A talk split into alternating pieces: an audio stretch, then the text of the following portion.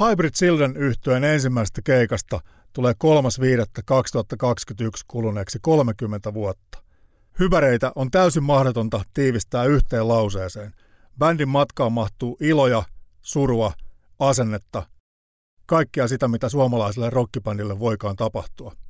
Päätimme taltioida Hypäreiden matkan seitsemänosaiseen podcast-sarjaan, jossa samalla luodaan aivan huikea henkilökuva bändin päälaulun kirjoittajasta Jasse Salosesta.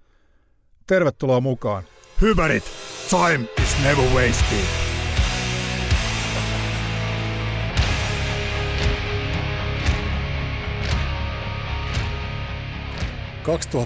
...2004 vuoden syksyllä istun melko kylmässä Helsingin jäähallissa. Velvet Revolver soittaa, soittaa jäähallissa ja, ja mulla piti olla VIP-tiketit sinne Backstagelle. Hybrid Childrenin basisti Pale oli ne VIP-tiketit mulle luvannut, mutta Pale sitten keikan jälkeen soitti, että sori, sä et nyt saanutkaan niitä lippuja. Jasse Salonen, Hybrid Childrenin nokkamies, päälaulun kirjoittaja ja hypäreiden perustaja. Miten, miten hypärit päätyi Velvet Revolverin lämpäriksi sille keikalle, minne mä en saanut niitä VIP-lippuja? Niin joo, tosiaan sä olisit päänyt näkemään siellä muun muassa sellaista kuin Duff McKagan keikan jälkeen, kun me noustaan lavalta lämpärisetin jälkeen. Vedettiin viimeisenä biisinä Misfitsin We Are 138, mikä me ollaan vedetty suunnilleen 90-luvun alusta aina viimeisenä sitten, jos siltä tuntuu, koska siinä pääsee riahumaan ja se on niin helppo biisi. Kävellään alas sieltä juuri muutamaa sekuntia ennen meidän keikan päätteeksi meidän rumpali Kartsa, eli Korak, on iskenyt, siis huom, rumpali rikkoo kitaran, se otti sieltä kitaran, tota noin, niin mikä oli sille kyllä laitettu siihen valmiiksi. Se oli itse asiassa Musen, eli Musen, Matthew Bellamille tarkoitettuja jotain jämäkitaroita, showkitaroita, niin Kartsa oli ottanut sen sitä varten, että keikan jälkeen se nappaa sen siitä telineestä, vetää Marshalliin paskaksi, Marshallin kylkeen. No, kaikki menikin ihan hyvin, mutta että ponkas siitä Marshallin kulmasta niin, että se osui suoraan kartsaa meidän rumpalia itseänsä otsikkoon. Verta tulee päästä, maistellaan siitä lavalta alas. Muistan, että sikari oli suussa Duff McKaganilla tai joku semmoinen. Sitten tulee se, all right, guys, että you played Misfits, että awesome show, jotain tämmöistä. Sitten se sanoo kartsa, että hey, what happened, että et, näytti, että sulla tulee verta päästä. Kartsa, tylyyn ta- stylissa sanoo Guns N' Roses, ex Guns N' Roses basistille, you should know. Sitten mä, toi Duff McKagan sanoi, I know, I know. ja, tota, ja tota, todellakin hienoja hetki ja ää, keikka oli ohi, mutta se miten sinne päädyttiin, niin sehän on niin kuin pitkä tarina. Eli tota, jaksat, jaksat sä Sepi kuunnella? Kyllä mä jaksan kuunnella. Anna, anna Jasse tulla vaan. Okei. Okay. No tää lähtee näistä Jassen tarinat. Eli tota, mennään sellaiseen niinkin pitkälle kuin vuoteen ehkä joku 1995 tai jotain. Andy McCoylta on silloin tullut, se on palannut, ma- no ruma on ehkä maitojunalla, mutta kumminkin jostain ihmesyystä Los Angelesista ja ulkomailta Suomeen ja Building and Tradition-levy on hänellä niin kuin kuuma juttu. No, friendini Nalle Österman, skribentti, toimittaja, niin tota, Nalle Österman eli Öde on pestattu tekemään Andy McCoysta haastattelua. Se tekee hemmetin hyvän haastattelun jossain ulkosalla aurinkoisessa Helsingissä ja, ja tota noin, niin, tämä haastattelu on sitten myös julkaistu jossain tuolla netissä. Täytyy katsoa jostain, että mikä se on se ihan äskettäin vasta nimittäin. Hän on tämän litteroinut vanha haastiksen. Ja tässä haastattelussa tilanteessa sitten tulee, on tullut puheeksi, että, että tota noin, niin Österman on menossa Nummirokkiin, jossa esiintyy Slashis Snake Pit. Ja tota, Andyhän tietysti, että jee, se on mun frendiä. Että, tota, no, että Österman sanoi, että haluaisit, että mä veisin, tota, no, niin, mä tekee tätä haastista, niin haluaisit, että veisin tämän uuden sun sololevyn tota, Slashille – ja Andy sitten, joo, jees, vielä vaan, että joo, ja tällaista. Ja Andy kirjoittaa Hyvä ystävä ravintolan vai mikä sen nimi oli, oliko se hyvä ystävä, ravintolaketju joskus. No okei, näin mä muistelen. Olutlasin toiselle, alustan toiselle puolelle tarinan. Se alkaa jotenkin näin, hei slash Rooney, että olisi ollut kiva nähdä sun keikka, mutta I've got my own gig elsewhere, mikä nyt ei kyllä ihan pitänyt paikkaa, ei Andyllä ollut silloin sitä keikkaa. Ja siinä on sitten tarina, että tässä on se albumi, minkä olin aina luvannut tai puhua, puhunut tekeväni ja näin poispäin. Ja, tota, ja se saa, Öde saa sen mukaan mä lähden mukaan sinne sen takia, koska tota noin, niin mä siihen kautti valokuvia ja muun muassa Mix-lehteen ja Suosikkiin, tai Suosikkiin ainakin. Oli tarkoitus ottaa sellainen kuva, missä suosik, Suosikki kädessä slashi poseeraa. No, me päästään sinne perille ja hirnutaan sinne, että miten tämä on mahdollista, että niinku maailman tällainen ykköskitaristi Slash on tuolla, ja me viedään Andy McCallta, mikä oli mun todellakin suuri, suuri idoli ja on yhä tehnyt hemmetin kovia levyjä, Hanoi Rocksin kaikki neljä ensimmäistä levyä, siis loistava terväsävelkynä. Ja viedään tällaiselta juhlaäjältä tällaista kaljalasian alusta ja levyä Slashille, ja sellaisella vanhalla Toyota Karinalla vuosimalli 76 ja kuunnellaan Irviniä meni rahahommat pieleen pauhas radiosta täältä niin Helsingistä tota noin, niin, Kauhajoelle. No, päästään perille. Öö, Slashille hoidin, mulla oli tietysti Hybrid Childrenin tokalevy silloin plakkarissa ja hyb- punainen paita, missä on valkoinen kallo. Toimitetaan ne Slashille sitten siinä ja Öde yrittää tehdä haastista ja näin poispäin, mikä ei sitten ikinä onnistunut. Mutta mä sain ne kuvat kyllä otettua ja siitä tuli jopa julistekuva suosikkiin ja jotain pari muuta. Ja sain jopa siitä ihan rahaa. Österman kyllä kirjoitti tarinan, ja tota, mutta haastattelu jäi saamatta. No, sitten oli tällainen juttu, että joku fanityttönen, mikä tiesi myös hyvärit, niin oli ollut Slashia vastassa tuolla lentokentällä Helsinki-Vantaalla. Se on napannut sellaisen kuvan, missä Slash tuleekin tämä hyväripaita päällä tota noin, keikkabussista ja on menossa lentokoneeseen. Se on punainen hyväripaita päällä siinä ja aurinkolasit ja, ja tota, näin poispäin. Ja mä sain tämän kuvan siltä tytöltä, että hei kato, sitten mä olin, wow, että okei, että se oikeasti pisti sen paidan päälle, koska tällaisethan yleensä on, ne joutaa, sulle menee roskiin jotkut, no se levy varmaan oli lentänytkin roskiin, paita oli päällä. No sitten mennään tähän vuoteen 2004, jostain tulee tieto, että Velvet Revolver haluaa itse valita lämpärinsä tänne jäähallin keikalle. Niillä on tällainen tällä kiertueella tällainen menetelmä. Et muutama bändi sai laittaa sinne sitten jotkut matskut. No, me oltiin treenikämpässä nosturissa silloin, mä lähden äkkiä niin kun polkemaan fillarille johonkin himaan, kerää kaikki kamoi, pistän sille uusimman hyvärilevyn, uusimman hyvärilätyn ja valokuvia meistä, mihin mä sitten laitoin kaikki puhekuplia Sleeper Sleepers tyyliin kirjoitin runskia menoa unskia, hei, all right, ja siinä oli jotain kuva suunnilleen, missä tota noin, niin, ö, pa- Pale antaa pusun korakin, eli rumpalin poskelle. Ihan kuin huumorikuvia. Ja sitten tämä yksi kuva, missä Slashilla on hyväripaita päällä. Mä kirjoitin siihen, että Slash, obviously a Hybrid Children fan since 1995. Ja sieltä tulee niin kuin, meni, mä en muista kuinka kauan se meni aikaa, mutta sitten tuli jotain kautta meille tieto, että hei, Velvet Revolver on valinnut teidät niin kuin lämpäriksi. Ja niin mentiin, me what, että wow, yes. Ja tota, se keikka oli mun muistaakseni vielä seuraavana päivänä, että se tuli todella niin kuin lyhyellä tai jotenkin niin kuin varoitusajalla.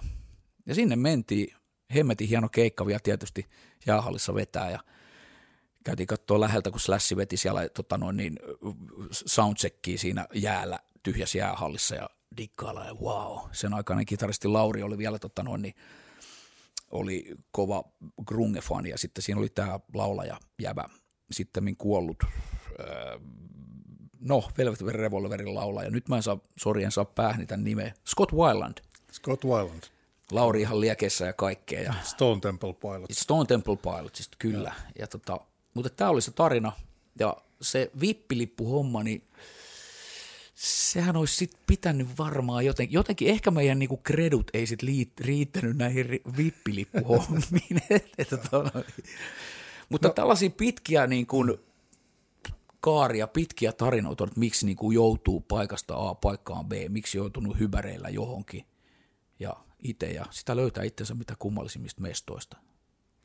Tämä on tämä VIP-lippu, backstage-lippuhomma on, on annettu anteeksi jo kauan, kauan aikaa sitten, mutta tota, nyt tämä tarina alkoi alko vauhdikkaasti ja nyt, nyt lähdetään käymään sitten Hyberin historiaa läpi ihan sieltä alkuajoista. Lähteekö tämä sitten sillä lailla, että mä aloitan, että jo muinaiset druidit, foinikialaiset? Tämä, tämä lähtee, no ihan, ihan niin pitkälle ei ehkä päästä, mutta tota, lähdetään sinne ihan, tota, ihan, ihan niihin alkoihin, alkoihin kun tota Hyberit on perustettu ja Hyberit on ensimmäiset sävelet soittanut ja jo ennen sitäkin.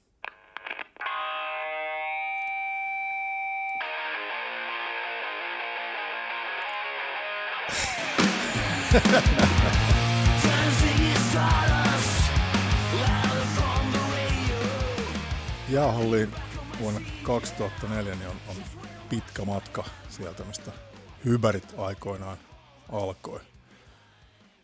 Jasse Salonen, mistä hyberit oikein alkoi? No äh, ihan lapsuudesta asti, että mä oon tuntenut meidän nykyisen rumpalin Saskan ja hänen isobroidinsa Kellin ihan siitä asti, kun ollaan synnytty, eli heidän mutsi ja faija oli mun sylikummit. Ja pentuna ihan innostuttiin rockimusasta ja Saskalla oli rummut, äänitettiin omia punk suomeksi. Eli tota noin, niin mä tein, rämpyttelin kitaralla jotain ja Kelli lauloi ja Saska kolisutteli rumpuja. Ja tota, eka keikka oli sillä, nyt olet kokoonpanolla, eli basistia meillä ei ollut huom ollenkaan. Eka keikka oli jossain siinä 1980 muistaakseni, Läyliäisten seuralassa niinkin glamorinen paikka Lopella siis. Kelli laulo, Saska rummus ja minä rämpytän kitaraa ja jossain Karkkilan Liimamäelläkin käytiin, mikä oli siihen aikaan legendaarinen tällainen kuin humppapaikka tai tällainen. Siellä oltiin jossain juhannusfesteillä. Silloin meillä oli nimenä The Fast. Ja tota, me oltiin aina toistemme luona sille kesälomat, kun koulusta oli, kun oltiin skidejä vielä silloin, että mä asuin Lopelahen Vantaalla Kivistössä, niin oltiin vuoroin toistemme luona, että kun oli kesäloma, joululoma, hiihtoloma, koska syyslomiahan siihen aikaan ei, se, ei olisi ollut olemassa. Ja tota, mm, mutta sitten niin kuin teini-ikään mennessä, sitten kun siinä vähän kasvettiin, niin se homma oli niin kuin hiipunut, koska, tai siis silleen, että me asuttiin erillään, että ei me treenattu tietenkään. Et mä himassa jotain kynäilin näitä omia suomenkielisiä melkoisen lapsellisia sanotuksia silloin, mutta että niin kuin rokki oli ihan homman nimi ja punk niin kuin musikaalisesti. Niin ylä, yläasteelle mennessä sitten niin kuin tuli meikäläiselle uudet so, soittokaverit sitten tuolta Lopelta ja sieltä tuli sitten tällaisia kavereita, jotka oli muuttanut Sipoosta Rauli Eskolin, eli Rale, eli Illusion Drake, mikä nykyisin sitten, sitten minä on tuottanut kaikki CMX ja Halo Helsinkiä ja tehnyt biisejä Helsing, Halo Helsingille ja TikTokille ja vaikka millekin niin ihan hittibiisejä, niin hän muutti Sipoosta ja toi mukanaan sitten tällaisen heavy-aspektin, mä olin siihen mennessä vaan kuunnellut punkkiin. Ja Rale toi sitten niin kuin Black Sabbathit ja Deep Purplet ja Judas Priestit ja meillä oli siinä bändiä ja jossain vaiheessa oli niin, että siis mä soitin siinä vaiheessa vielä kitaraa. Rale oli sitten silleen, että joo, sähän osaat noita rumpujakin jotenkin kolistella, että nyt rumpali ei löydetty mistään siihen aikaan ja sitten sä ostat nyt rumput, sä oot rumpaliksi. Mä olin sitten, no okei. Sitten tota, alettiin sitä vääntää siinä ja joskus 1984, kun Metallica tuli Kultsalle, niin mä olin silloin ostanut Kille Mooli ja Ride the Lightningin just sitä ennen. Sitten me käytiin Saskan kanssa katsomassa Kultsalla Kille, äh, tota, Metallica ja hillitön Metallica-dikkailu alkoi siitä.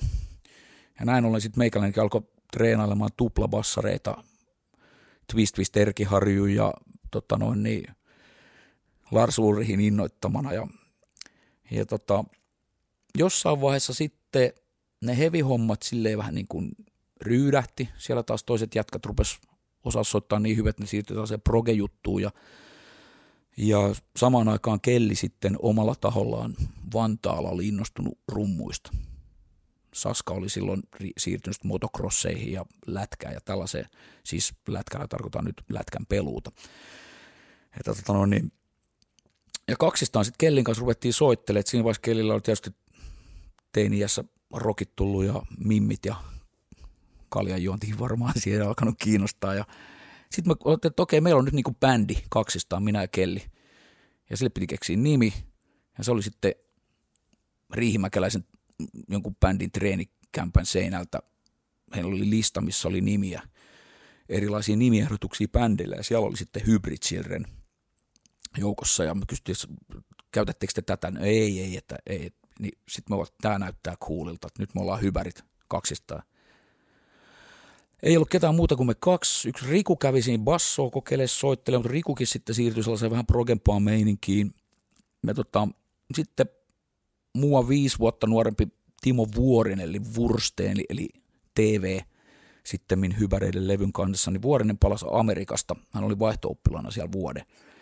Ja tota, tässä vaiheessa meidän niin biisit oli yksinkertaistunut sieltä sellaiset speed metal-soittelusta ja riffeistä, että mä olin niin kuin kehittänyt tuon All Covered with Red-biisin, mikä sille oli niin kuin melodista ja sellaista vähän niin kuin punk, vanhaa punkkiä, mutta että heavy metal riffittelyä mun mielestä siellä myös, että mentiin niin kuin laulumelodioiden ehdoilla siinä.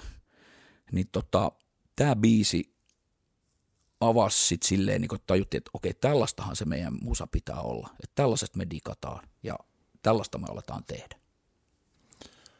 Ja kuunnellaan tähän väliin Hypäreitten ekalta EPltä tämä sun äsken mainitsema biisi.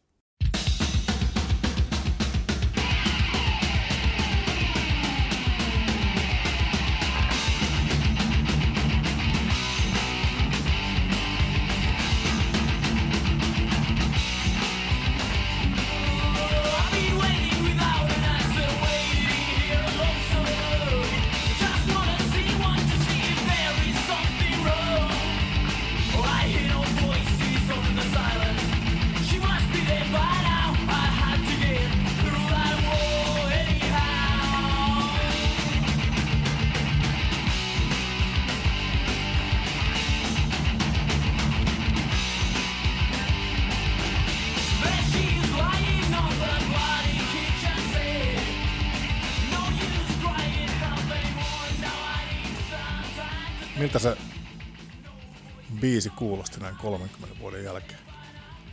No suoraan sanoen, ei nyt teknisesti niin kauhean vakuuttavalta tietenkin, kun silloin oltiin nuoria ja kokemusta ei vielä hirveästi ollut. Ja siis ensimmäinen levytys. Että tota, pointtihan oli myös tästä tällä ekalla levyllä, tai me mentiin sitten suoraan studioon kolmistaan, eli minä, rumpali Kelli ja kitaristi Vuorine. Ja tota, kun oltiin, että niin nyt tässä vaiheessa ollaan soitettu jo niin kauan, että nyt täytyy vinyyli, saada itse niin kuin siis sellainen vinyylikoura, että pääset, hei, nyt ollaan, nyt ollaan päästy oikein niin kuin levyttää. Ja itse kustannettiin se Riihimäkeläisen Alternative Actionin, Actionin Säterin kanssa puoliksi. Ja tota, käytiin kolmistaan tekemään tämä EP, ja sitten soitettiin mun serkkupoika Jarnolle tämä nauha, että tulisitko vetää bassoa, koska basisti meiltä puuttuu, että mä soitin bassot siinä levyllä. Ja että tarvitaan levyn kanteenkin ainakin nyt joku äijä, että näyttää coolilta, että siinä on niinku neljä jätkää soittamassa. No Emppuhan lähti sitten tietenkin messiin ja dikkas kovasti, koska hän oli myös niinku samanlainen musiikki kuin, kuin meillä. Että niinku kaikki Hanoroksit, Dead Boysit, tällaiset niinku vanha punk ja Sex Pistolsit, tota, oli hyvin sydäntä lähellä ja Emppu oli hemmetin hyvä laulaja, mikä oli tärkeä juttu, että haluttiin, että Tämä on tällaista melodista, laulumelodia pohjasta juttua. Se on niinku stemmalaulu ja näin, että se oli tärkeää meille. Ja tota, joo, Empu sanoi, että ilman muuta hän on messis. Se, sen jälkeen kun Emppu oli tullut bändiin, niin sen jälkeen alkoi sitten tällainen virallinen keikkailu, eli ensimmäinen keikka. Joo, ja se on se, että siitä on nyt tätä nauhoitettaessa just mennyt 30 vuotta. Eli siitä kun käytiin se EP tekemässä, niin siinä ei ollut kuin muutama viikko sitten, että Emppu tuli, Emppu tuli siihen heti messiin ja sitten mentiin ekalle keikalle. Ja tästä täytyy muistaa semmoinen juttu, että Hypärithän tuli siihen aikaan semmoiseen musakenttään, missä se speed metal ja thrash metal oli itselle niin kuin ihan loppuun kaluttu juttu sieltä 1984 metallika-innostuksista eteenpäin, että tuntuu, että niin melodiasta ei voinut niin puhuakaan musas, mitä niin kuin oli. Ja se oli sellaista tylsää monotonista tuhat kilsaa tunnista sahaussa, tunnissa sahausta ja semmoista nopeudella kilpailemista. Että se ei niin kuin, itse siitä ei saanut enää mitään irti. Ja sitten pitää muistaa, että siihen aikaan tätä tällaista niin kuin uuspunk-aaltoakaan ei niin kuin täällä kukaan ollut kuullutkaan. Eli siis tämä, nyt mä puhun näistä, että mitä, mikä kaikille on itsestäänselvyyksiä nykyään, niin kuin Green Dayt ja Offspringit ja Rancidit sun muut, että nähän rantautui sitten vasta tänne Suomenkin joskus 1994. Et nyt me ollaan vuodesta 1991 kun tätä omaa juttua laitettiin kasaan, että Nirvanaakin kuultiin ekan kerran vasta joskus tämän ekan EPn jälkeen tai tokan EPn aikoihin. Ja se oli oikeasti sellainen juttu, että niin oltiin vihdoinkin, että jes, että nyt on niin kuin, joku tekee muukin tällaista niin kuin rokkaavaa ja melodista musaa, että sille oli todellakin tilausta. Että, että tähän sa- saumaan sitä niin hyväreitä tehtiin, tai alettiin tekemään sellaista, mitä ei ollut tarjolla, mutta mitä oltaisiin itse digattu. Että sitten vasta siinä ekan levyn aikana 1993 tuli sitten englantilainen Wild Hearts, joka oli myös sekin ihan marginaalissa, mutta mä satuin näkemään sen MTVllä, että kun sielläkin oli näitä marginaalibändejä. Ja tota, oltiin Kellin kanssa ihan, että vau, että jumala, että nyt löytyy se sellainen bändi, millä on niin samoja elementtejä mitä meillä, eli erittäin melodiset, rokkaavat biisit, missä on tällaiset moniainiset stemmalaulut ja selkeästi samaa taustaa olevat sellaiset niin hevivaikutteiset riffit, eli soitto on kumminkin tiukkaa verrattuna sitten semmoiseen niin punk-räpeltäjiin, miksi niin tämä tällainen soppapunkki ja HC-punkki oli jossain vaiheessa mennyt. Mutta tässä muusassa oli kumminkin vielä sellainen punkin riahakkuus. Nyt ennen kuin lähdetään puimaan sitä ensimmäistä keikkaa, niin sanoppa Jasse nyt kaikille kuulijoille, että miten tämä hybrid, hybrid, hybrid oikeasti lausutaan. No senhän voi lausua vaikka hybrid children tai hybrid children tai, tai hybrid. Ensimmäinen keikka tosiaan 3.5.1991, niin tota, tosiaan alussakin mainittiin, että elokuvissa tulee aika usein näitä tällaisia mahtavia tota, elämyksiä, että kun, kun soitetaan sitä ekaa biisiä eka kertaa yhtä aikaa, niin kaikki sen yhtäkkiä osaa ja, ja on, on kaikkea tota hienoa siinä ympärillä, niin tota, millainen se ensimmäinen keikka nelimiehisenä hyvärit yhtyenä silloin 30 vuotta sitten oli? Että... No tota, ensinnäkin voisi vois tässä vähän sillä lailla alustaa niin kuin kuulijoita, että tietää, että mihin niin kuin aikakauteen toi sijoittuu, eli niin kuin periaatteessa silloin, kun hyväreillä alettiin tekemään tätä tällaista, niin kuin, että sieltä, niin kuin äsken mainittu, sellaista speed metal-tyyppisistä heavy metalli riffittelymmästä biiseistä siirryttiin tähän tämmöiseen rockimpaan, yksinkertaisempaan meininkiin. Eli kun meille kristallisoitu, että okei, hyvärit on tällaista, kun toi All Covered with Red biisi, mikä tuossa oli, niin hyvärithan tuli semmoiseen niin kuin musakenttään, tai siis niin kuin siihen aikaan, ainakin nyt mä katson tietysti tätä vaan ihan mun omasta näkökulmasta, mutta periaatteessa speed metal oli niin kuin ollut ja mennyt, niin kuin että se kaahaus oli viety loppuun, että itselle se ei niinku antanut mitään. Että se oli monotonista sellaista hirveätä riffittelyä ja sitten joku huuti sen, se niinku kahta nuottia päälle sellaista ja sellaista ah, ah, tylsää, että ei niinku missä ollut melodian tynkääkään ja se semmoinen melodiapunk oli niin kuin loisti poissaololla, että ei sellaista ollut vielä ja sellaisena kuin se nykyään tunnetaan tai nuorempi jengi tietää, eli niin kuin Offspringin ja Green Day myötä, niin sellaistahan ei ollut vielä eikä vielä edes Nirvanaa, tai sitä Nirvana, Nirvanaakin kuultiin vasta silloin sit joskus tämän ekan EPn aikoihin. Ja se oli ihan semmoinen niin kuin, todella niin kuin raikas tuulahdus. Mä muistan, kuulin Nirvanan Breed-biisin autossa jossain, ja, ja tota, ajeltiin, ja mä olin että wow, että jumaliste, että tämä on, että, että missä tämä musa on niin kuin ollut.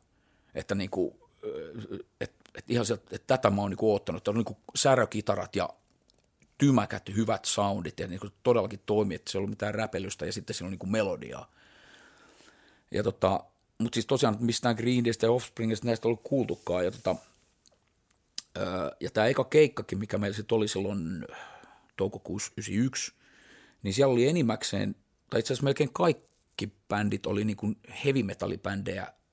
Siellä oli Maple Cross, sitten oli Tammisen Jannen, otas nyt eutanasia, eutanasiahan sen nimi oli, joo, Tamminen, Tammisen Janne, jolla sitten myöhemmin oli jätkät Riihimäestä, niin Endstand ja Combat Rock Records, niin tota, Tammisen Janne eutanasia oli siellä, mitä niin Maple Cross ja sitten itse kun mä par, par, paralysis ja jotain tällaisia, mä muistan nyt niitä kaikkea. Ja sitten se oli Dark Throne Norjasta, eli siis black metalin ihan tämmöiset niin kuin, ymmärtääkseni aivan niin kuin, siis tämmöinen kivijalka, no totta kai niin kuin Venomin jälkeen, Venomhan nyt oli black metalin se semmoinen esi-isä, tai miten sen tottaakaan, alan asiantuntijat tietää paremmin. Parempi kun mä puhun tästä enempää, että mä niinku puhun läpi ja päähän, niin tajua, että eihän toi juntti taju näistä mitään, mutta en tajuakaan death metalista, black metalista, hevon kukku.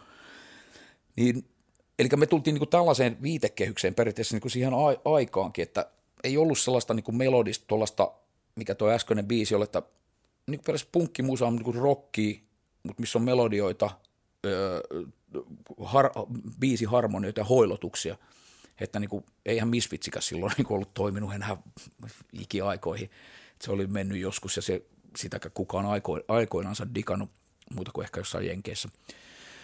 Mutta tosiaan me ollaan sitten siellä niin kuin näiden muiden heavy joukossa ja siellä oli Dark Throne. Ja sehän oli tietenkin meille eka keikkakin, niin oli makea juttu tietysti. Mutta en mä muista, että olisi mitään ihme jännittelyä sen kummemmin ollut. Tämä oli Riihimäen urheilutalolla siis. Samaisessa, missä meikäläinen oli sitten joskus lukioaikaan käynyt jotain urheilutuntejakin, käytiin siellä samaisessa isossa salissa. Ja tota, hemmeti iso, korkea, kaikuisa sali.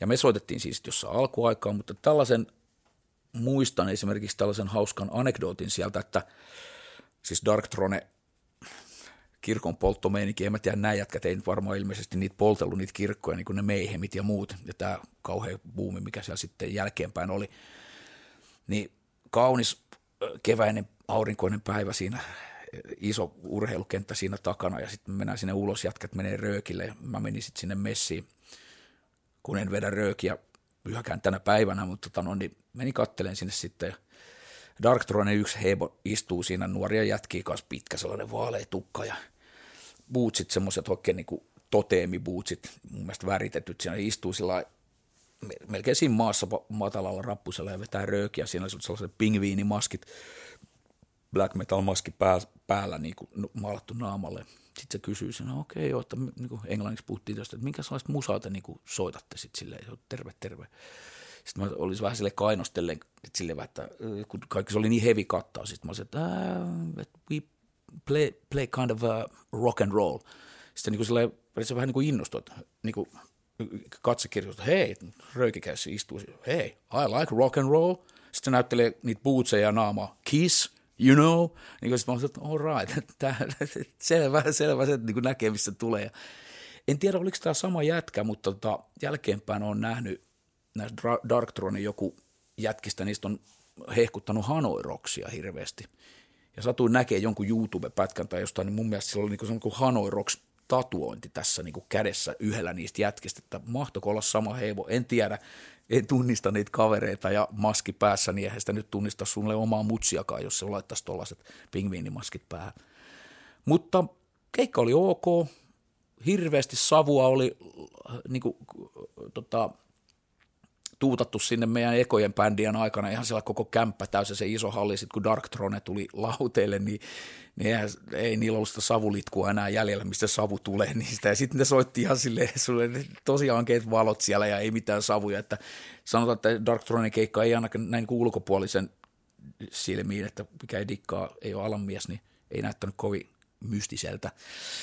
Että tota noin, niin mutta me oltiin saatu niin sellainen pää auki sitten itse siinä. Ja sitten sen jälkeen itse asiassa niin saatiin tosi äkkiä jotenkin jo keikkoja Helsinkiinkin ihan siitä, että olisiko seuraava keikka ollut siinä ihan saman kuun loppupuolella jo sitten Spandau Heavy Metal Clubilla Helsingissä, mitä veti Jone Nikula ja pari muuta jätkää, Marko ja sitten tota noin niin Talevan Toni.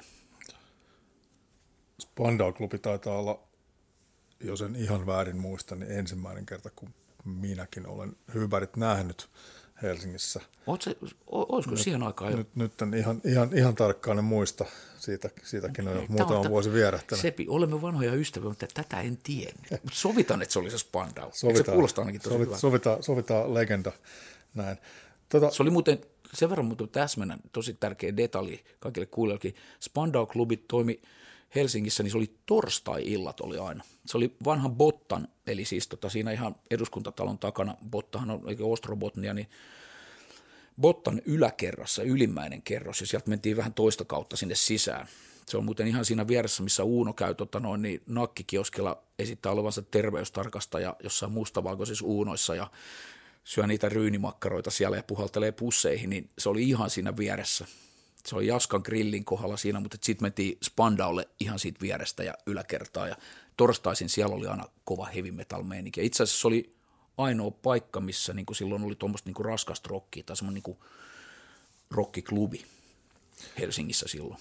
Vähän tätä ajan kuvaa, eli niin nyky, nykykuulijoille tätä äänitetään tällä hetkellä korona-aikana, milloin ei, ei keikkoja ole missään, mutta että silloin keikkakulttuuri oli aika erilainen 30 vuotta sitten. Keikkoja mm-hmm. saattoi olla ihan hyvin tiistai, keskiviikko, torstai, perjantai. Jopa maanantai. Jopa maanantai. Mikä on ihan niinku, mikä on nyky, ehkä... nykyihmisille niinku, tai rockidikkarille ihan niinku älytön tässä kuvita, että missään voisi olla. Totta, oot oikeassa. Ja, ja tota niin, hypäretkin pääsi sitten, niin kuin tuossa mainitsit, niin aika, aika nopeasti sitten kuitenkin tähän tavalla, tavallaan niin tähän keikkameininkiin mukaan, että te olitte aika siihen aikaan kohtuu isojen bändien lämpäreinä Aidas tai Airdash tai miten, miten tämä nyt sitten täällä paikallisella muurtilla sanotaan, niin tota, minkälainen fiilis siitä tuli, että tavallaan pääsitte heti tuohon niin skeneen mukaan? Se oli itse asiassa tota, siis tosi hieno juttu tietenkin, kun ajattelee, että sillä lailla periaatteessa vaikka okei, okay, Kelli nyt oli, rumpalimme oli siis Vantaalta, niin kuin nyt on tullut selväksi, ja minä, Vuorinen ja Emppu, kolme jätkää, oltiin niin kuin Lopen perunapuntit. Mutta tota, no, niin mä olin siinä vaiheessa muuttanut Sivariin jo Helsinkiin taideteollisen korkeakoulun kirjastorotaksi. Ja siihen aikaan Sivari oli pitkä aika, se oli 16 kuukautta. Mä olin itse asiassa niin viimeisiä niitä, ketkä joutu käymään sen 16 kuukautta, että sen jälkeen se lyheni sitten. Mutta sehän ei mua haitannut, koska mä pääsin Lopelta Helsingin sykkeeseen. Että tota noin, että sehän oli aivan mahtavaa. Että tota, muutin ekaa kertaa pois himasta silloin ja stadiin sitten, ja sehän oli ihan mahtavaa just nimenomaan tämä Spandau-klubit ja näet, hei, että täältä sä voit mennä niin torstai-iltana, ja siellä on oikeasti niin rokki soi, ja siellä on mimmejä, ja jätkät on niin kuin tukat silmillä ja kaljat kourassa, niin sehän oli ihan sillä, wow, siistein jumalaut ikinä. Niin tota, mutta meillä on niin kuin sellainen, et varmaan sellainen, siis Nikola Jone on kertonut näin, että miten hän innostui tästä, koska Jone oli siinä, niin kuin, se oli Radio Cityssä mun mielestä silloin jo töissä, en ole nyt ihan varma, mutta järjesti siis tosiaan Spandau-klubia ja tällaista, niin Jone oli nähnyt Tarran, mä tarrotin kaiken maailman paikkoja siihen aikaan ja tota, julisteita.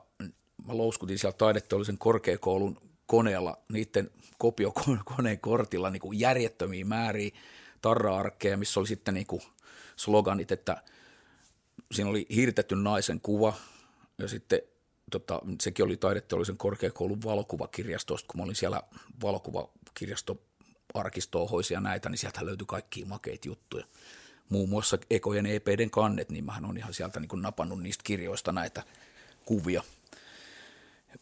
Joel Peter Witkinia ja, ja tota Hans Rudi Gigeria ja tällaista. Niin tota, se hirtetyn naisen kuva, sitten se luki Hybrid, Hybrid Children ja Intense Rock and Roll with a Strangling Grip.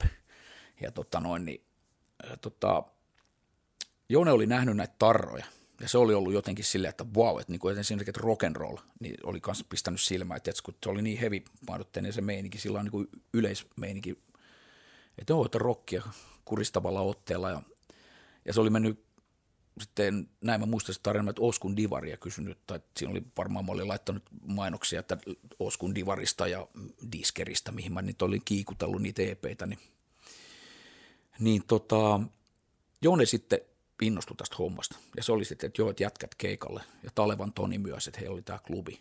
Ja sitä kautta niin päästiin sitten sillä periaatteessa niin heti tämmöiseen. Ja oli, in, tietysti erotuttiin kuviosta silloin, kun oli, sitten oli vähän, siellä oli jotain sellaisia jämä, sori, rumasti sanottu jämäglämibändejä tai semmoisia, mitkä lämmitteli sit sitä sellaista vanhaa niin kuin Guns N' Roses, tätä tukkaheavy-metalliosastoa. Ja sitten oli näitä heavy niin hyvärit oli sellainen punk-pohjaisempana, niin kuin simppelimpänä rokkihoilotusbändinä, niin erotuttiin onneksi eduksemme sieltä sitten. Ja saat, päästiin keikolle. Oltiin Natsallakin, niin kuin sanot, Airdashin lämpärinä ja sekin käsittääkseni oli legendaarisen Natsan. Natsahan oli semmoinen, mikä oli 60-70-luvulta jo ihan tällainen legendaarinen paikka, että missä – Hurrikanes muun muassa Natsalla. Kyllä, joo. Ja, keikkoja. joo, että se oli semmoinen, missä kaikki sen ajan niin muusikot pyörii, että Natsalla ja vanhalla. Että siis ihan Albert Järviset ja kumppanit ja muut. Ja tällaisia mestoja siis, että mihin niin kuin, että esimerkiksi kun Iggy Pop ja David Bowie oli käyn, Suomessa kääntynyt silloin, kun jostain Moskovassa pyörineet ja tullut Suomen kautta, niin, ja Mark Bolanit, niin Iggy ja David Bowie muun muassa oli ollut Natsalla siellä dokailemassa sitten. Niin Natsan viimeinen keikka silloin, kun se oli bändi-iltoja, niin Natsa loppui silloin, että se oli mun muistin mukana tämä, että me oltiin Airdassin lämpärinä.